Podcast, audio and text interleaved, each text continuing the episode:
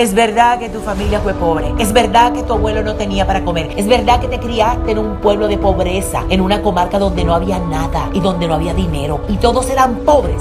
Pero tú no tienes la culpa de haber nacido ahí. Pero sí tienes la culpa de continuar pobre. Porque has abrigado permanentemente pensamientos de pobreza dentro de tu corazón y dentro de tu mente. Y el día de hoy vas a empezar a abrir la conciencia. Vas a empezar a pensar si fue verdad nací en una comunidad de pobres, nací en un país de pobres, nací en un estado de pobres, mi familia fue pobre todo el tiempo, pero en el día de hoy yo rompo las cadenas de carencia y de pobreza y atraigo a mi vida toda la prosperidad, toda la riqueza, toda la abundancia.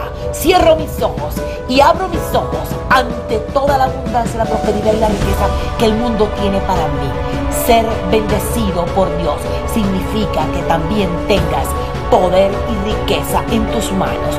Prueba de ello nuestro padre Abraham, quien fue de los hombres bíblicos el hombre más próspero que multiplicó la humanidad por millones y millones de personas. Te invito en el día de hoy a ya no creer más en toda esa basura que te metieron, a empezar a abrir tu mente y tu corazón, a empezar a sentirte útil digno, merecedor de toda la abundancia y la prosperidad que existe en este mundo para ti y para tu familia.